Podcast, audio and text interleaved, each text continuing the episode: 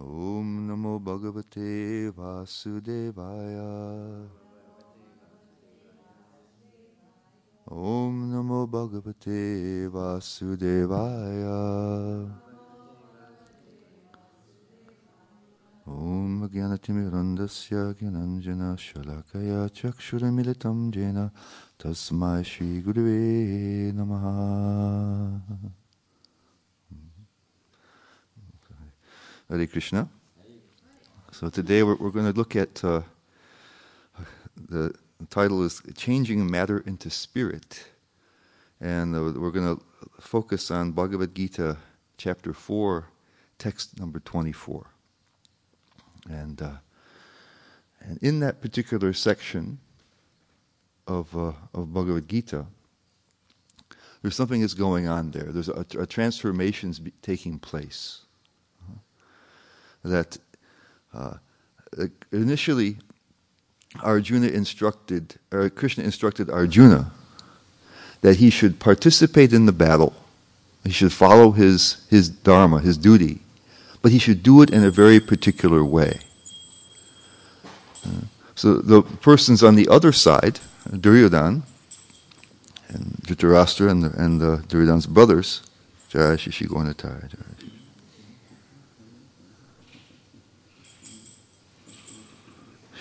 Madan Mohan Jai, Shri Sita Ram Lakshman Hanuman Ki Jai.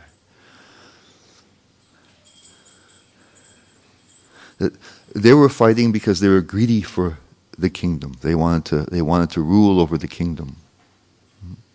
And Krishna told Arjuna also, he says, even those people that are going to die on the battlefield, it's good fortune for them. He said, those who die honorably on the battlefield, they'll go to Swarga, the, the heavenly planets where the devatas reside. So live, live very long time, have, have a much better material circumstance than we have here. But he says you shouldn't fight for any material reason. Because he made it very clear from the very beginning of Bhagavad Gita that there's two things. There's matter and spirit. And one of them is sat, it's eternal, has genuine substance and reality, and the other one is asat, is temporary, is matter is temporary.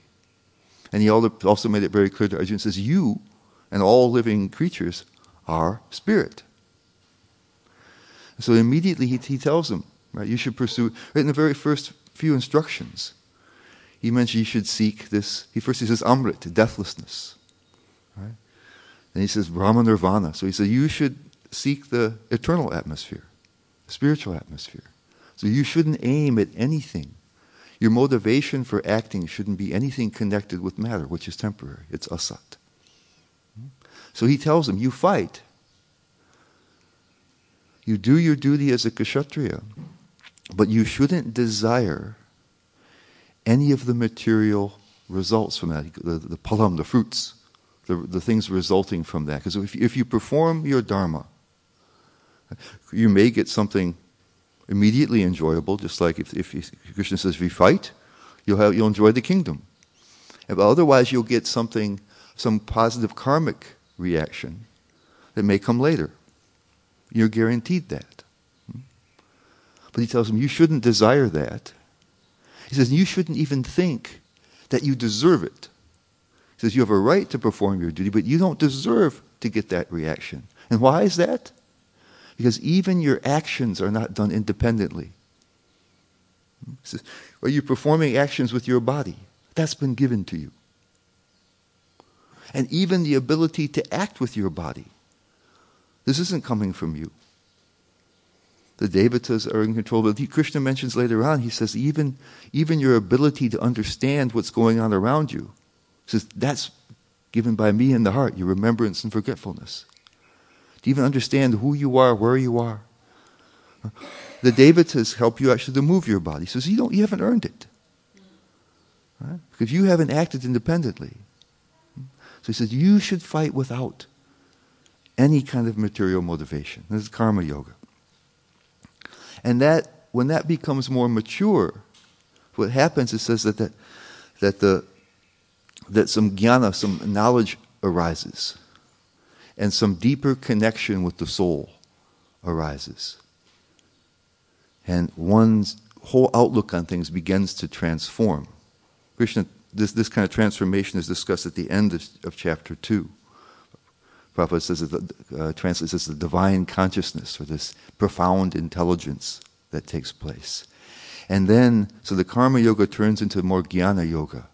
And we'll see um, in, uh, I've taken a few, uh, a few snippets from the previous verses, 19, 419 through 422, that kind of show where the, where the, the karma has turned into jnana. And then here in, in text 24, and introduced in 23, the jnana yoga is going to deepen and start to reach towards perfection. That's, that's, that's the basic context of what this is happening. But Srila Prabhupada is going to give us uh, uh, a, a, a, translation and an explanation of, of, the verse we're going to talk about, 224, that's particularly relevant for devotees of Krishna and shows some of the very the special advantages of devotional service. Hmm? So anyway, in so in, uh, in, in, the lead up to uh, 419 through 422, Krishna mentions that these persons are ever satisfied and independent. Generally, we're never satisfied. so, ever satisfied you know, shows that there's this deeper connection with the soul has happened. For they're acting out of satisfaction. Every endeavor is devoid of desire for sense gratification. Right? When, when, when Krishna explains what the divine consciousness looks like, the first characteristic he says that, they, that such a person has no uh, material desires which arise from the mind. That's, that's a result of this full satisfaction. We have so many desires when we feel unsatisfied. The mind and intelligence perfectly controlled. Very unusual. And free from duality and does not envy. So he's explaining what that, what that jnana yoga looks like. And then in, in text 23, he takes it, he introduces, he takes it a little deeper, because if, if we look beyond text 24, we're going to see that this, that this, there's a certain practice of, of sacrifice or yajna that's going to result in, in, in transcendental knowledge and, and perfection. And so that this notion comes up here in text 23. Gata sangyasya muktasya jnanavastita chetasa yajna yacharata karma samagram pravaliyate. And so this particular word here, yajna yacharata, introduces the topic that's picked up in text 24 and then carried on in, in the whole section. This notion and the, and the way Prabhupada translates this is yajna is for the sake of yajna, sacrifice, or Krishna, and acharata, acting. So the, the persons in jnana are acting in, in making their acts are for are acts of sacrifice, which means to, to, to please the Lord ultimately. We'll, we'll, see how Prabhupada explains that also later. Uh, now, so now Prabhupada translates this verse and explains it in a way that particularly is relevant for us as bhaktas, as devotees.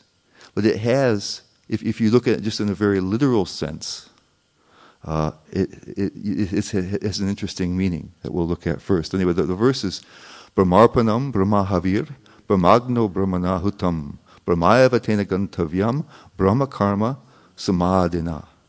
So we'll, we'll look at it because we mentioned this that, that the person you know, acts only for sacrifice. So we'll look first at the kind of a very literal translation of the verse. This, is, this comes from uh, uh, Prabhupada's disciple, uh, Garuda Prabhu. And, uh, and so it says, it says, this Brahmarpanam. Brahma, Brahman is the ritual instrument. Brahman is the offering, which is poured by Brahman into the fire of Brahman. Brahman alone is to be attained by one who is, perf- who is in perfect meditation on the actions of Brahman. And then uh, one of our one of our acharyas uh, Srila Vishwanath Chakravarti Thakur, he comments, he says, Arpanam refers to the instruments such as the wooden spoon used to offer the ghee into the fire. This is Brahman. The substance used as oblation, the ghee, is Brahman. The fire in which the oblation is placed is Brahman. The performer of the yajna is Brahman. The person who sees things in this way attains Brahman alone. not any other result. Why?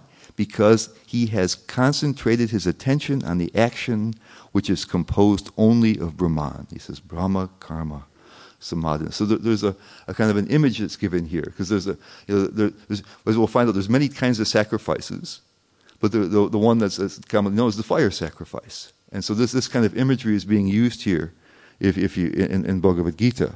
So you have, you know, the, the fire sacrifice. So you have the fire, you have the, you have the priest holding the, the ladle of ghee. Hmm?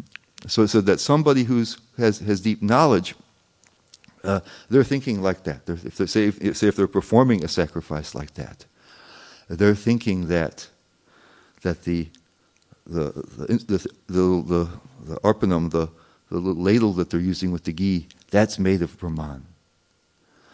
The ghee that they're offering is made of Brahman. The fire is made of Brahman. Their act of pouring it into the fire is made of, made of Brahman. And they themselves are made of Brahman. And so if they have that concentrated samadhi, that concentrated understanding, then they, Brahmayavatena Gantavi, they transcend this world and enter into Brahman. That's what happens there. Now we'll, we'll look at how Srila Prabhupada renders it. And he, he, he does it, and he, he bases his, his uh, translation and his commentary on a particular understanding of the word yajna, sacrifice, which uh, he explains in the purport, and also he's explained earlier in chapter 3. And so here's, here's what Srila Prabhupada says in the purport to, uh, to uh, um, 423. He says, Whatever he does, he does for Krishna, who is the primeval Vishnu. Therefore, for all his works are technically sacrifices, because sacrifice aims at satisfying the Supreme Person, Vishnu or Krishna. So someone who's, who's a bhakta, who's serving Krishna, right? That's the, that, that, that's, f- completely fulfills the definition of sacrifice. Right? Doesn't have to take a fire or the ladle. Right? You're acting in some way that pleases Krishna says all his works are technically sacrifices. And then he explains the same thing in, in the purport to uh, Bhagavad Gita 3 9, chapter 3, text 9.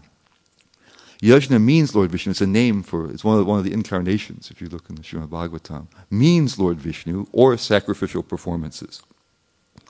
All sacrificial performances also are meant for the satisfaction of Lord Vishnu. The Vedas enjoin, Yajna Vaya Vishnu. In other words, the same purpose is served whether one performs prescribed yajnas or directly serves Lord Vishnu. Hmm. And so, as, as bhaktas, as bhakti, devotees, that's what we're trying to do.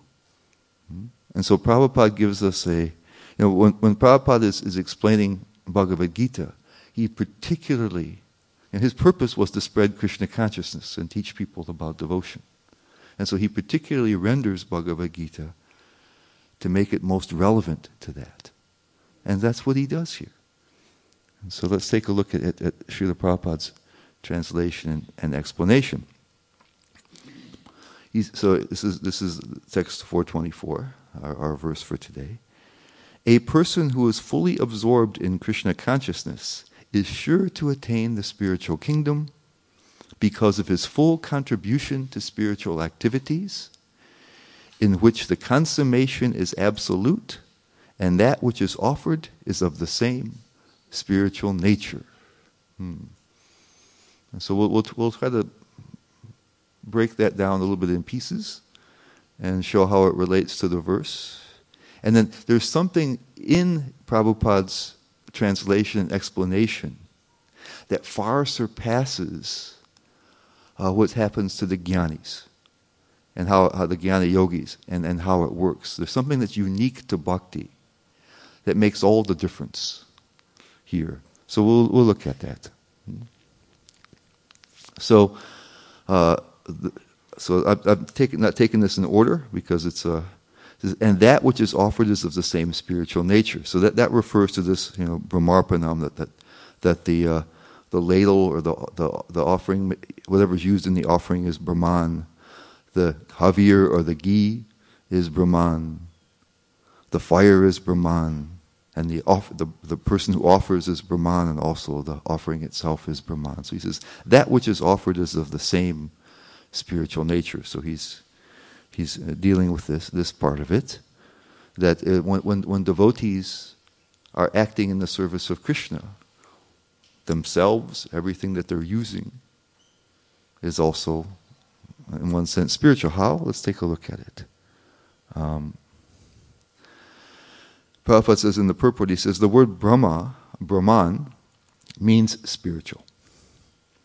The Lord is spiritual, and the rays of his transcendental body are called Brahma Jyotir.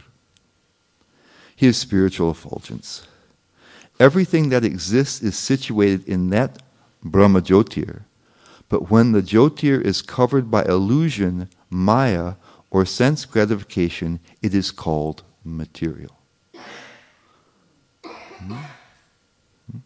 And then there's a, I was, uh, I did a, a, quick search of the Vedabase for spiritualizing matter. And the first hit that came up was this beautiful lecture that describes the whole thing. It was, it was in, uh, uh, it's, it's, a lecture on Bhagavad Gita 6 1. In February of 1969, it was done in Los Angeles. And here Prabhupada says, There is no matter. He says, Everything is spiritual because Krishna is spiritual. Krishna is the whole spirit, and the matter is and matter the matter is one of the energy of Krishna. Therefore it is also spirit. But because it is being misused, not for the purpose of Krishna, therefore it is matter. So he explains it. My my spiritual master, when he was a very new devotee, he was on a, on a morning walk with Srila Prabhupada in New Vrindavan. And Prabhupada was saying something similar to this, that, that, that ultimately everything is spiritual. And so he was, he was confused by that. And, and he, so he asked, he was able to, fortunate enough to be able to ask, ask a question. He said, well, Srila Prabhupada, I'm trying to understand the difference between matter and spirit. But you know, now you're saying everything ultimately is spiritual. How do, you know, how do I deal with that? And he gave him kind of a cryptic answer. He, he, he said, We are not Mayavadis who think that, and he, he says, We're not Mayavadis. He says, There's different kinds of spirit. And so the, the, the Mayavadi philosophers think that, that, that matter is illusion. It doesn't have any connection with the Supreme. It, it doesn't have any real existence. That anything material can't come, it would, it would, it would somehow denigrate uh, the Supreme. Hmm? And so, and, and, and so what, what Prabhupada was saying is that we understand that everything emanates from Krishna. This is Krishna's teaching. I mean, the first verse of the Bhagavatam says it. Krishna says it in uh, the tenth chapter of Bhagavad Gita. Everything, aham, you know, sarvasya pavavomata sapam papartate. Everything's coming from me. But then there's different kinds of spirit. Hmm? That's, that's, so there, there's some of the spirit is, is, is produces forms that are temporary. Some of them are eternal. Hmm? But they're both coming from Krishna, and we can see them in that way that this is also all of it's Krishna's energies. Hmm?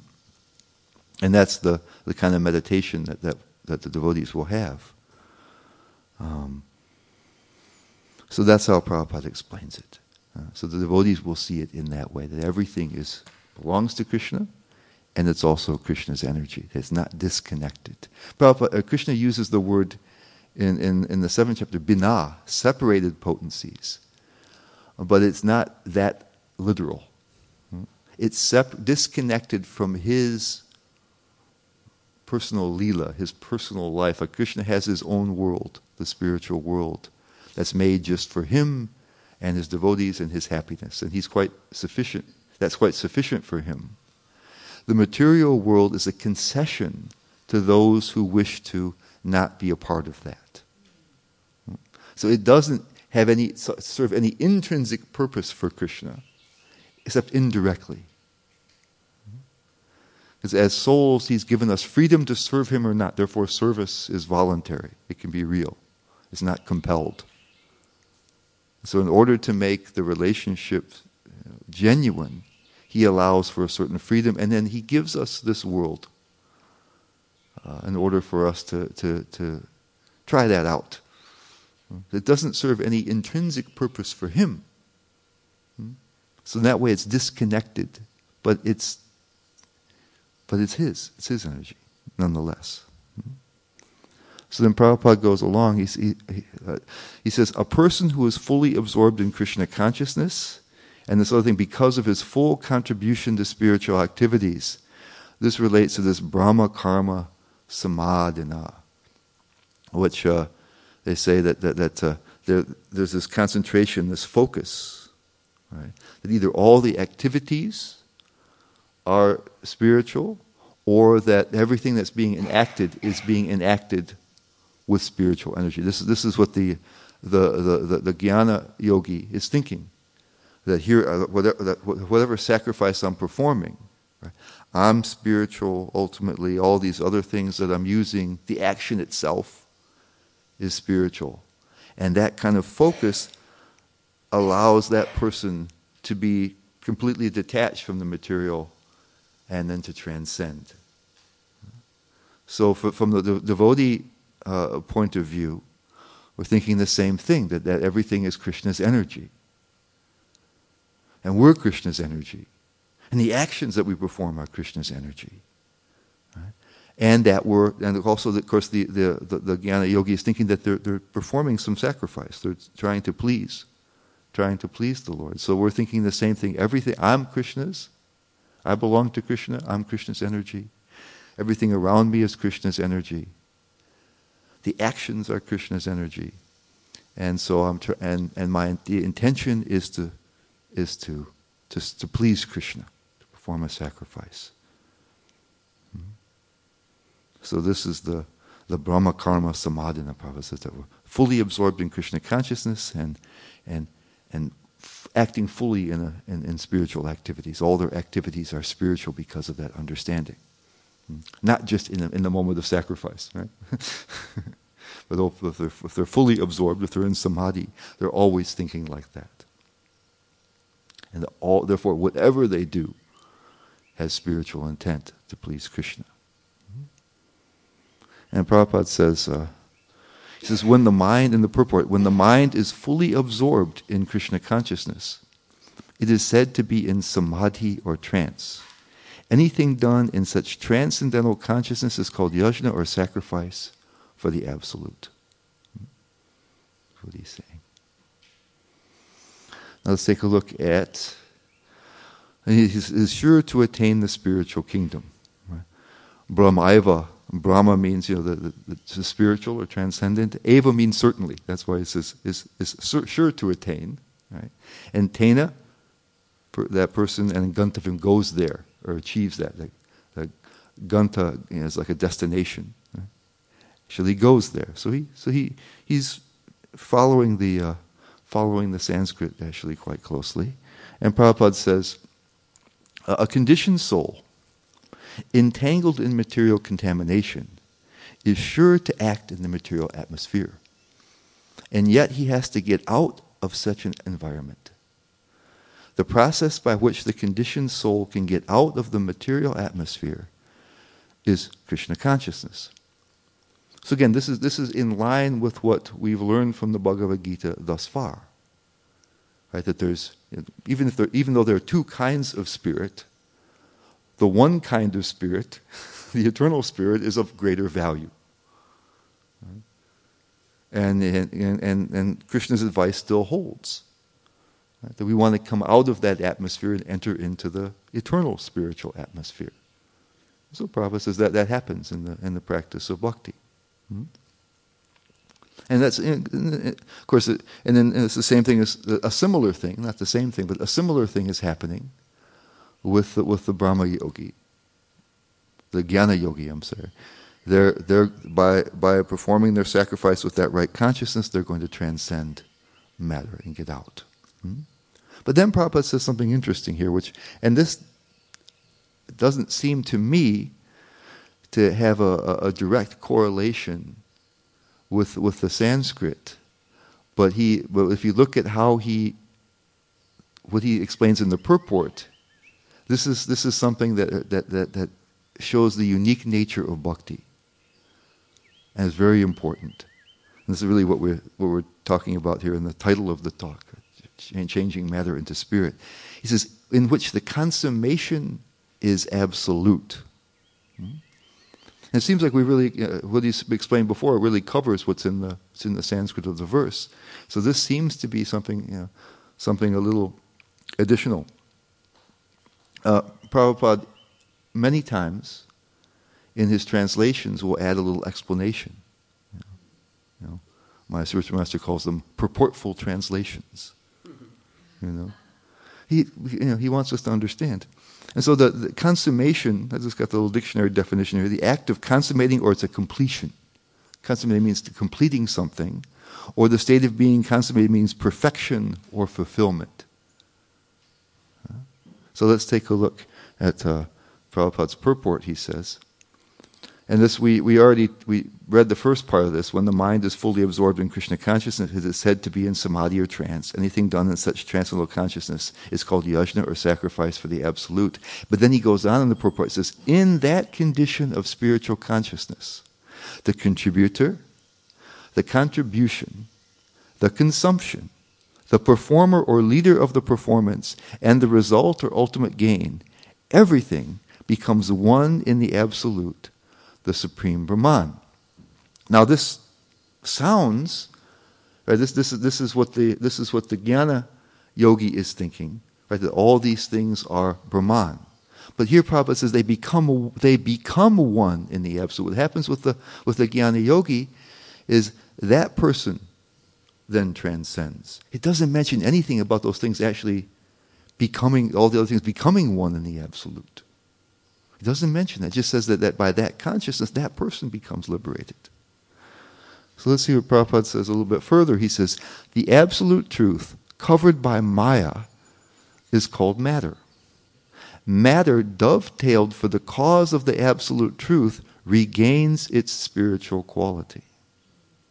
Krishna consciousness is the process of converting the illusory consciousness into Brahman or the Supreme.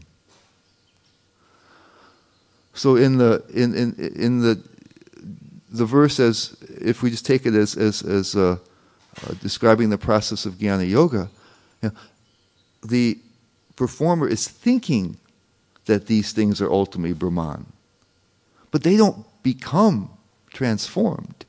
The person becomes transformed, right? and escapes matter. But here he's saying that they, were actually converting illusory consciousness into Brahman or the Supreme.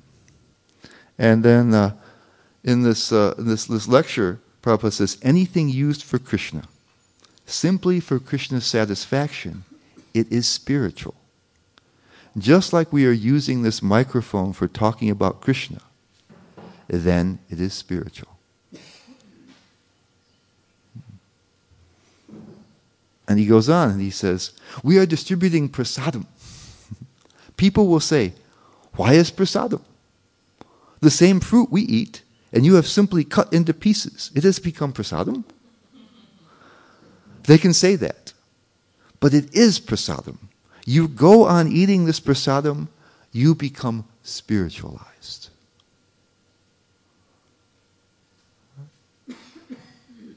So it's something that. Uh, so the interesting thing is, is you know, it's not it's not just a convert a mental conversion. Uh, that's what's happening with the, with the, with the Brahma, the, the, the Jnana yogi. It's like a mental conversion. They're seeing it, seeing the connection with Brahman, and therefore they become purified. But anything that's used in Krishna's service, it becomes actually transformed, and other people who do not have that same samadhi, that same meditation, they can experience it. I mean, practically, the Krishna consciousness movement has come into being and has grown as much through prasadam as anything else. There's the Hare Krishna Maha Mantra is certainly very prominent. But how many people have had their initial attraction?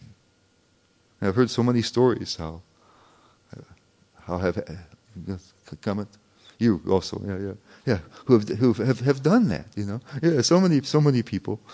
I remember, uh, I remember uh, hearing uh, Hridayananda Maharaj say that, you know, that that you know, of course, all glories to the, the, to the Bhagavad Gita, but more people have become devotees through halava than, than, the Bhagavad Gita. I, I, know stories of there's couple of devotees I know in, in Hawaii. They had that same situation that they were, they came to the temple and they were on these like really, you know, raw diets or this, this kind of stuff and didn't want to even eat it at first. And but somehow were encouraged to take some, and uh, and it was over for them. They wanted to become devotees just after tasting prasadam. Uh, I had a friend of mine when I was in, in, in college who was, uh, you know, he was at that time he was he was in the deep throes of alcoholism, so he didn't have any spiritual consciousness at that time. But he came to me to the little preaching center we had on campus, and I didn't tell him anything about prasadam. I didn't give him, you know, I just he just we just fed it to him. So he, you know, was, he wasn't expecting anything. And he was eating it, and he looked at me and he said, "You know, I swear," he says, "they put something in this food." I swear to you, he says. So you, the, you, people can feel it. It actually changes, and it has an actual effect, even when there's no, you know, samadhi, no focus of the attention or knowledge behind it. There's an actual transformation. Jai Shishi Gaura Nitai. Jai Radha Madan Mohan. Jai Shishi Sitaram Lakshman Hanuman. Then Prabhupada goes on further and he says, You have to keep yourself constantly in Krishna consciousness. Then even your this body, material body, is spiritualized. And then he says, Golden can be called when it is made of pure gold. That is also golden. And if it is made of something else, but the coating is gold, large quantity of gold, it is also golden. Similarly, when this material body is full with spiritual activities only, this is also spiritual. So it's made of, made of the matter kind of spirit, but it's like it's gold plated, spiritually plated, is what he's saying. Even and he mentioned later in, in, that same quote, he, he mentioned how advanced devotees, their bodies aren't burned when they die. Usually, you know, the, the body is considered to be unclean and will be cremated in the Vedic culture. But persons who are advanced in spiritual and in devotion, their bodies are considered to be fully spiritualized. And so they're, they're buried and not, and not burned. So the transformation is not just mental, it's real. And others who don't have that same meditation can perceive it. He goes on to say,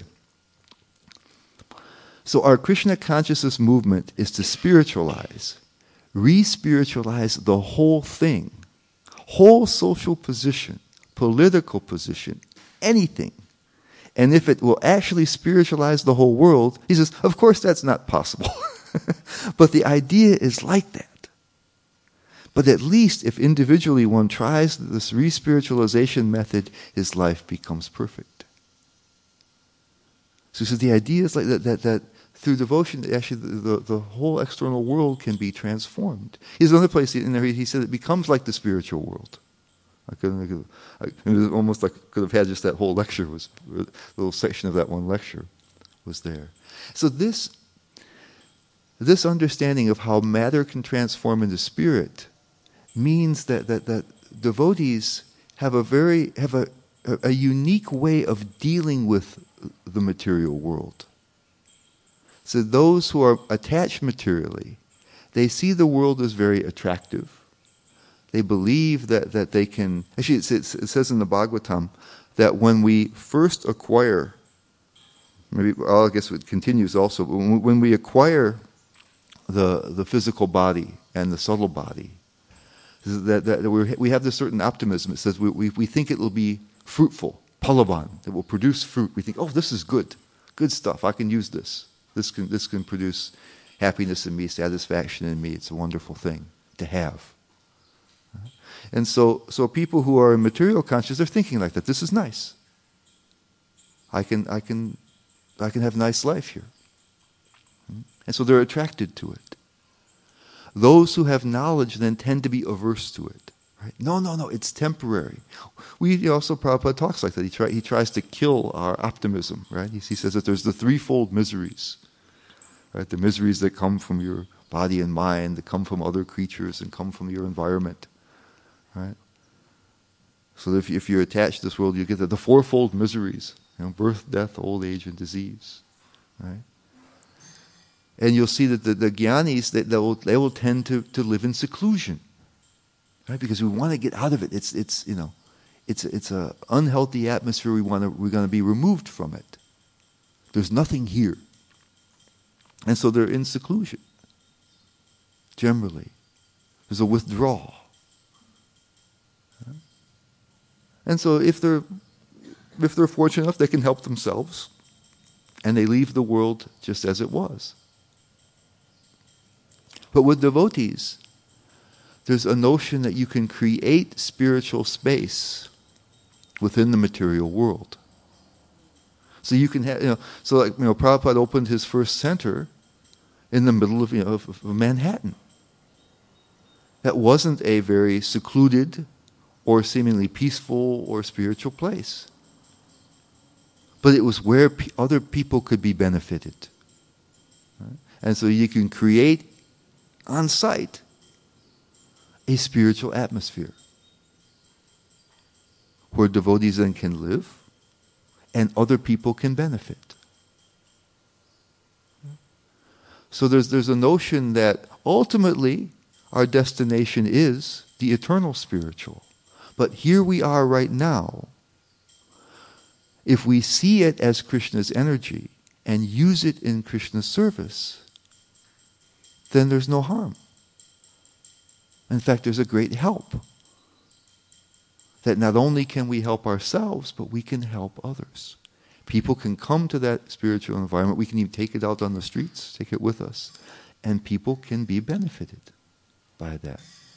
So there's neither an attachment nor an aversion to, to, to the material. Generally, it's one of the two. Either there's an attachment to it or there's an aversion. For us, there's this, in one sense, there, there's, that, there's that, uh, uh, that deeper understanding, and not just in acts of sacrifice, but in, in, in, in totality, that everything is Krishna's energy. And wherever we are, in whatever condition we are in, our business is to please Krishna. And if we do that, even the material energy that surrounds us becomes transformed. It becomes re-spiritualized. Prabhupada says that's what makes it material in the first place, is that we're trying to use it for our own personal satisfaction. That's what really makes it material. It may be still be temporary, that's all right. But when it's used in Krishna service, it becomes, it has the spiritual quality. So people that take prasadam, people that come into the spiritual atmosphere, they can be transformed. And so that's the Prabhupada gives us that uh, by taking this verse in, in, in, a bhakti concept context, he really emphasizes the power of, of devotion. And we can begin, you know, we, we it's, it's, you know, it, generally we think that our that our bodies and minds and and the you know, other features of our psychic life, the intelligence and, and you know, there, there are enemies, but they can also be transformed. So, you know, even Krishna says the mind can be your worst enemy or your best friend. So just using whatever we have, seeing it in connection with Krishna and using for its, its using it in his service means that in one sense, so this comes from Prabhupada uses that word jivan mukta, being liberated even while in the body. That one is no longer technically in, if there's that kind of samadhi, if that if that's a constant vision. Becomes transformed. So we have it almost, uh, and it said that the, the persons who are attached, either people are attached or they're averse. And we're neither. And that allows us to safely live here and to help others. Hmm? So, any uh, comments or questions or complaints?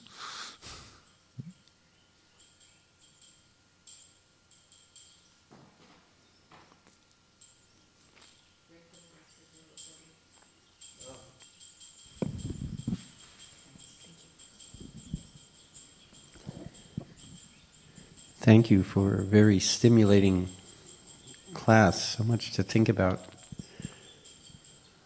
I'll keep my comment as brief as possible. And I want to begin by saying I'm during the course of your talk, I realize how uh, insignificant and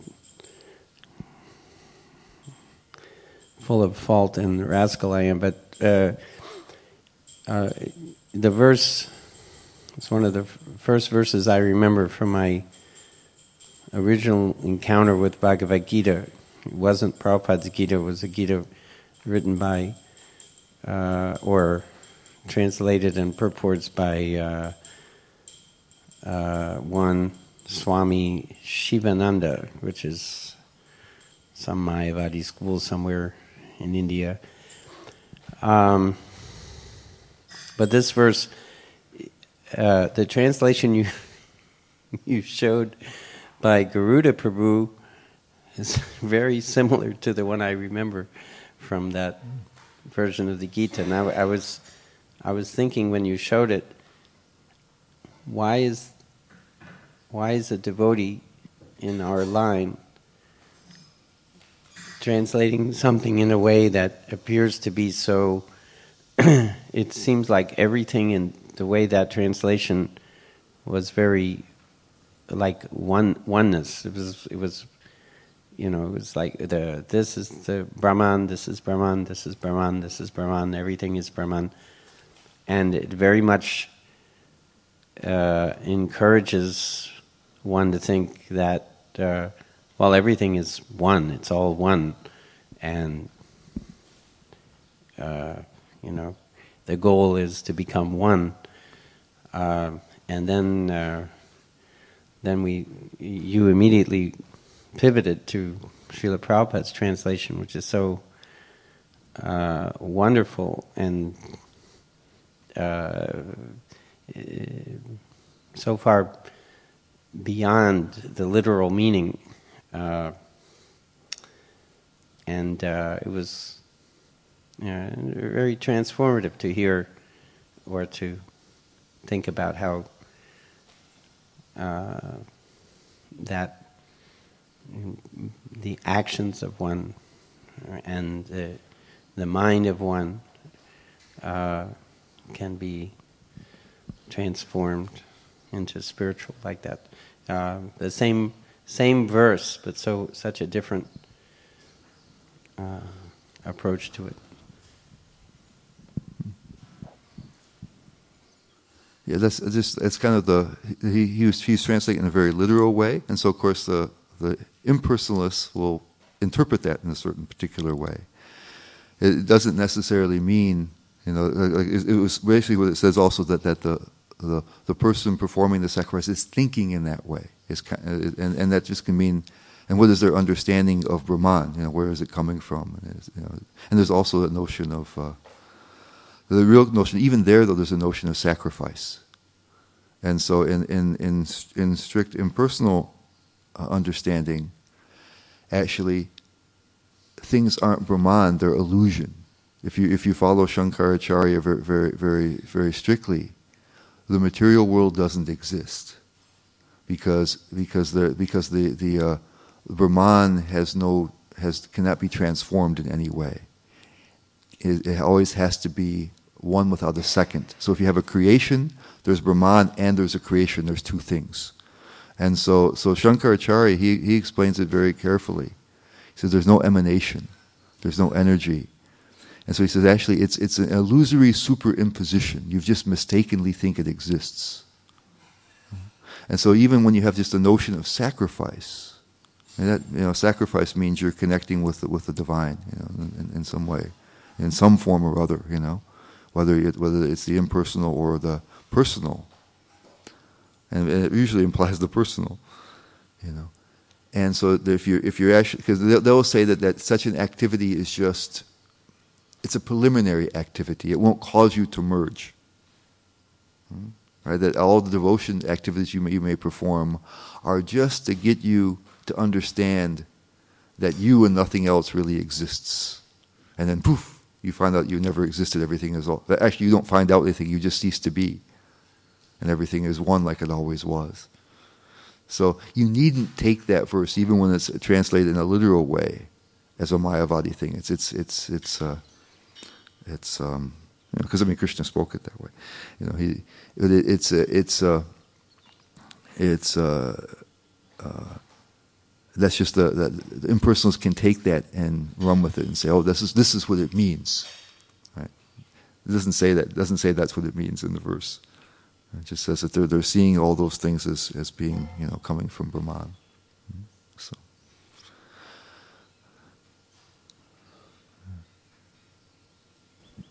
So, in other words, it, it takes a Paraduhkha Duhkhi Vaishnava such as Srila Prabhupada to uh, give the conditioned souls the proper interpretation. Many layered interpretation rather than the literal interpretation. Yeah, well, well Srila Prabhupada, you know, his, his main purpose in, in Bhagavad Gita as it is was to, to do what he was doing. To, to, to because in, like, in the first six chapters, and even Prabhupada acknowledges this briefly in the, in the end of the sixth chapter, is, a, is kind of a progression of yogas. You know, it, it, it doesn't talk. Usually it's considered that the first six chapters are this, this yoga ladder, sometimes it's called, Prabhupada calls this progression of yogas. Karma yoga, jnana yoga, dhyana yoga. And then, and then the six, middle six chapters are, are all about bhakti. You know, so, so uh, Krishna doesn't talk a lot about bhakti really until the, the, in, until the seventh chapter, if you look at it that way. But in this day and age, none of these other yogas are practical. How are you going to get? How are you going to act like Arjuna said? Act in a normal way without any kind of material motivation. It's very difficult. So Prabhupada the only practical thing we have is devotion in this day and age. And we can look at, and he mentions, he says at the end of the, in the very last purport of the sixth chapter, he says, to understand bhakti minutely, you have to understand these other yogas. So that they're related to, these other yogas are related to elements of bhakti. And so you can see them, you can, you can see things, you can, you can have a bhakti interpretation of them. So when we understand that, that, that, what Krishna is saying is that you should surrender unto Him and become a devotee, that's, that's the ultimate conclusion of Bhagavad Gita. That's very clear. And then you can go back to these, these previous six chapters and you can see the bhakti in there. You can see you can see how it relates, how you can take some wisdom from that that applies to your devotion. And so Prabhupada was giving us those. Because right? you know, we're not going to become karma yogis. We're not going to become jnana yogis. We're not going to become dhyana yogis. We can't. We don't have the qualifications for it. But you can go back and you can see how these verses will relate to your bhakti if you've become a devotee. And so Prabhupada just went right, right straight for it because, you know, he's trying to help us. And he's trying to help everybody in the world. You know? He wasn't just trying to make an, an academic project. He was trying to, he's trying to make us here. Here's how you use Bhagavad Gita. Here's how it's useful to us. Here's how it can make us grow. You know, so you see him, you know. You, you, you see karma yoga up in the up in the word for word translation, and Prabhupada says devotional service, because he said that he's showing us the the, the, the, the contribution that that can that can make with that. So so it, it, he's he's always looking to do that for us because that's the only practical method we have. That's what Krishna is ultimately teaching, also. You know, so once you, once you go all the way through Bhagavad Gita, and you understand the conclusion, you'll see it differently when you read when, when you read those first six chapters. You'll see the, the, the, devotion in these other verses. And so Prabhupada reveals that. Why waste time?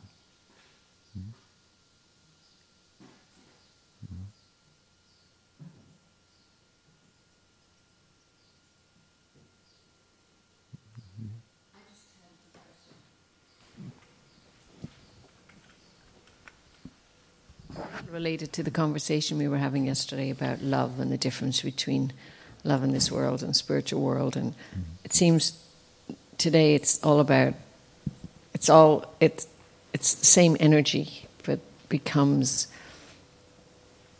depending on how we use it becomes you know either stays connected to the world in, in a temporary material level or it reveals the deeper spiritual level but that at its essence love is is there. Well, see, the same thing. If, if we if we act with desire, material desire, this is kama, right? Then that be, then then we've converted spirit into matter. As Prabhupada says, that converts the spirit into matter, and you get a material result, right? If you then use that, you know, quote, matter, not in your own narrow self interest, but in Krishna's interest, then it becomes re-spiritualized. So Prabhupada uses the word re-spiritualized, if you, you notice in, the, in, the, in that lecture. He says re-spiritualized. It's not that it was, you know, so it was spirit, we've turned it into matter, and we can turn it back into spirit by our desires. And so the, the, the same thing, uh, the, the, the difference between, you know, we say, we, usually when we talk about love in, in, in this world, there, there's a high component of kama or desire. So, the, you know, we, we, we love something or someone because they do something for us. There's some component of that. Right? And so that's, you know, that, that's kama, that's, that's a material thing. But then the more there's a concern for the other, done for the other's interest, right, then that becomes something different. Now that usually can, can happen if we can develop some connection with Krishna. Because you need, you, what it takes to, to draw us out, it takes something to draw us out of our selfishness. Right? Like, like we, we may, if we if we see something that's really, it's possible even say even in the material world, you, you have this, you have, we have this notion sometimes that says you love someone enough to let them go. Hmm? It's not necessarily it's not necessarily completely pure, but you can you can see that the idea is you want the welfare of that person. If there's extreme desire, you may want to keep somebody close to you even against their will. Uh, because they do something for you. And you don't care if it's, the, if it's for their welfare, if it's their desire, you may want to keep them there. That's, that's desire. That's selfish. But then there may be a case where you simply see that so much value in that other person that you want their welfare even if it doesn't include you. So that, that's, that's the opposite direction. Now, generally, it takes something to pull you out of your selfishness. And that's why we have Krishna the all attractive. Right? Who is so captivating that it begins to, to, to awaken us out of our self absorption. And we think, you know, we, you see the beautiful smile of, of Madan Mohan on the altar. And you think, ooh, Maybe there's maybe I can you know, extend I can you know suspend my self-interest for a moment and do some service in that way. And then what's supposed to happen is that when we de- develop a connection with Krishna in some way, that we understand, right, just like we we're mentioning here, how everything else is connected with Krishna, and also everybody else. Right? And so, and so everybody is is dearly is dearly loved by Krishna. And so, if we begin to understand how every single soul is Krishna's beloved, right, I said he's, he's, he's showing that by his presence in the heart as the super soul. We're here because we want to be separated from him, and he's allowed that.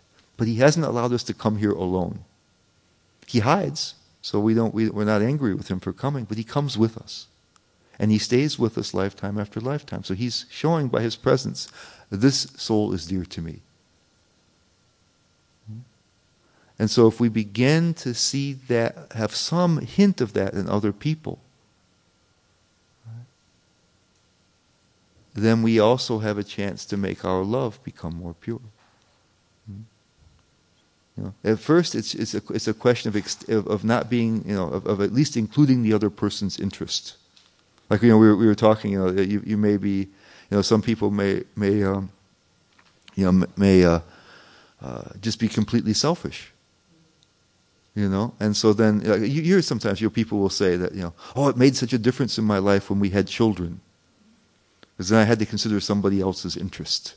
You hear people say like that, you know you know and so that that's you know they, have come out of at least a little bit out of their self-absorption and begin to consider others now, that, that's useful for anybody. It, it puts you into a little bit higher mode of nature. But to, to actually connect you with the real divine love, there has to be at least some understanding both that, that, that, that, that, that souls are connected with God.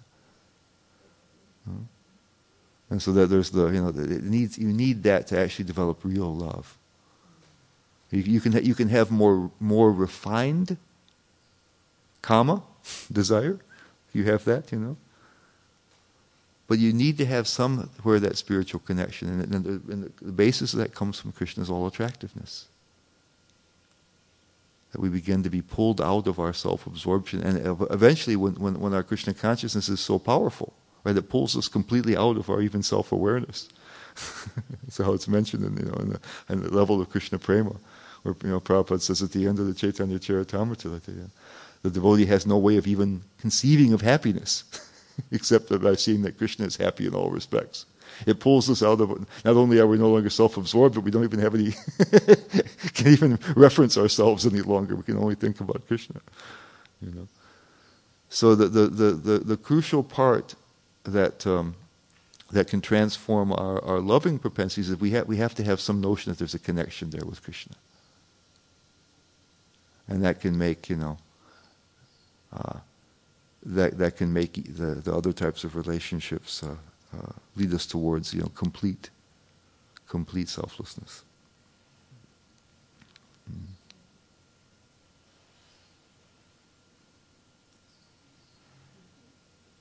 So we'll continue, but if feel free to take breakfast. It's being served right now, so don't feel like you have to stay. Just wanted to let everybody know that.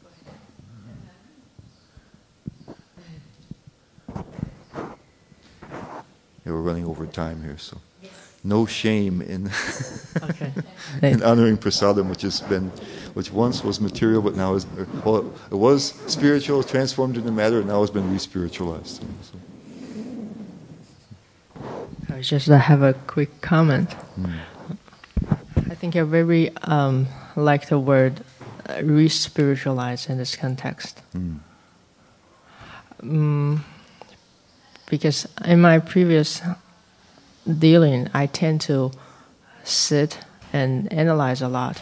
Mm. Like this is matter and this is spirit. Mm. And I like tend to analyze this is the motivation. This is a motivation based on duality, mm. based on ego- egoistic idea, and then I don't act because I don't want to act in that way. Mm.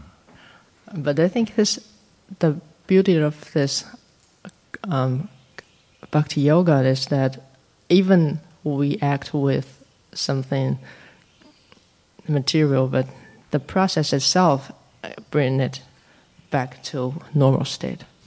It's not a question of whether we, we that tends to be uh, with, with, with jnanis who are really focused on the difference between matter and spirit is, is that they want to avoid everything material. There, there's a aversion to the world that's what that's, they think that's what will trap you.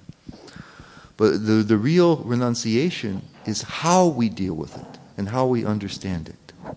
And so we do understand, of course, that there's the eternal spiritual, which is our, our real home and destination, and that, that's just fine to think like that.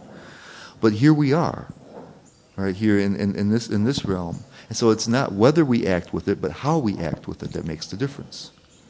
And so if I, if I see it as Krishna's energy, and I see myself as Krishna's energy, and I can see how to use myself and, and everything around me in Krishna's service, then there's no, it's, it's, it's liberating and not binding. And it's helpful to others. You know? So it's, it's, it's how we act. It's not whether we act or not. So the, the, the, with, with, uh, with, with persons who are a, attracted to material things, right, then all their actions bind them because they're thinking in the material way. Those who are averse, they're trying to avoid it, but really they want it. It's just a negative proposition. Right? I don't want these. You know, they want it, but they realize that it's not going to do anything permanently good for them. Right? So they want, but they say, okay, I better avoid it. Even though I want, I want to enjoy it. Right? So it's just, it's negation. We say, no, no, it's, it can be used. We just have to use it in the right way. There's that one story where, where, where Prabhupada was at some you know, invited to some kind of spiritual prog- program in India where they had people of other, you know, different groups there. And there, was one, one uh, uh, Mayavadi sannyasi who they tried to give some dakshin to, but he wouldn't touch any money. And Prabhupada told his disciples, give me all the money. He says, I will use it in Krishna's service. don't have to be afraid of it. Right?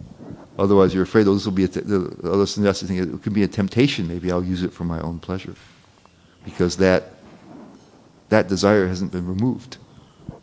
They just have wisdom to know that it's not going to be useful to fulfill your desires. Because says, give me all the money, and I'll use it in Krishna's service. So it's different mentality.